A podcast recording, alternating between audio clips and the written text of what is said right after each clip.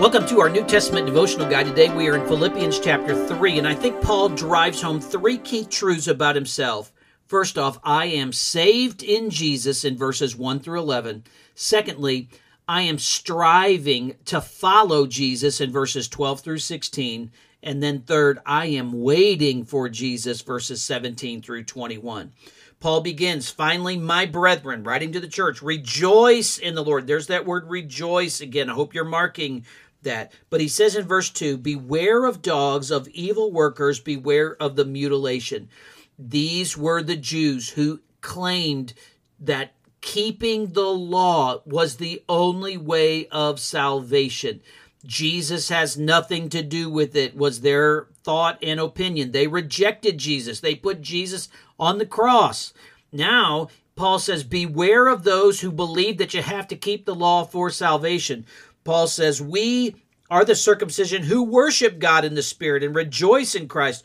The true Jewish family is going to know Jesus and follow him. But if anyone has confidence in the flesh that they can do enough good as a legalist to get to heaven, look at my resume. Notice verse number five. I was circumcised on the eighth day of the stock of Israel. I'm of the tribe of Benjamin. I'm a Hebrew of the Hebrews. Uh, concerning the law, I was a Pharisee. I was zealous. I was persecuting the church. And Paul says, and all of that I count loss. I want to know Christ, the excellence of the knowledge of Christ Jesus my Lord, verse number eight. And he says, and I've lost all of this past pedigree and resume.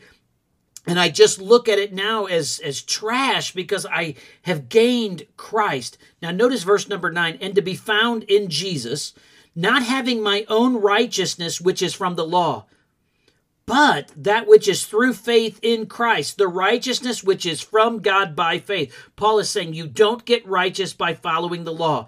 Righteousness can only be attained through faith in Christ. No one will ever get to heaven because they worked their way there. Paul says, and I want to know Jesus and the power of his resurrection and the fellowship of his suffering and be conformed to his death. Then, secondly, we see Paul says, I am striving to follow Jesus in verses 12 through 16. Paul says, I have not yet arrived yet. I've not been made perfect, but I'm going to press on. Notice in verse number 13, he says, One thing I do. Here's his, his sense of determination.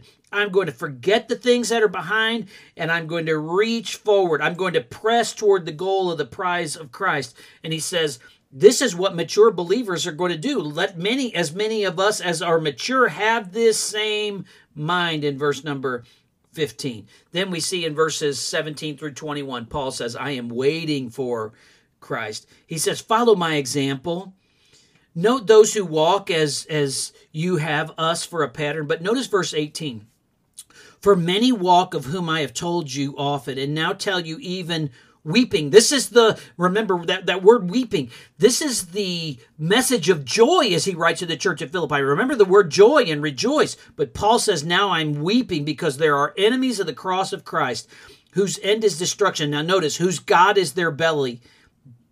He's talking about the dietary restrictions and whose glory is in their shame. They're glorying on how good they are, but it's really shameful because they're all sinful and they only set their mind on earthly things of looking good. But Paul goes on to say, Our citizenship is in heaven. Remember today, you are not a citizen of earth who will one day go to heaven. If you know Jesus, you're a citizen of heaven. And Paul says, and I am eagerly waiting for him. He's going to transform our lowly body and we're going to be conformed to him.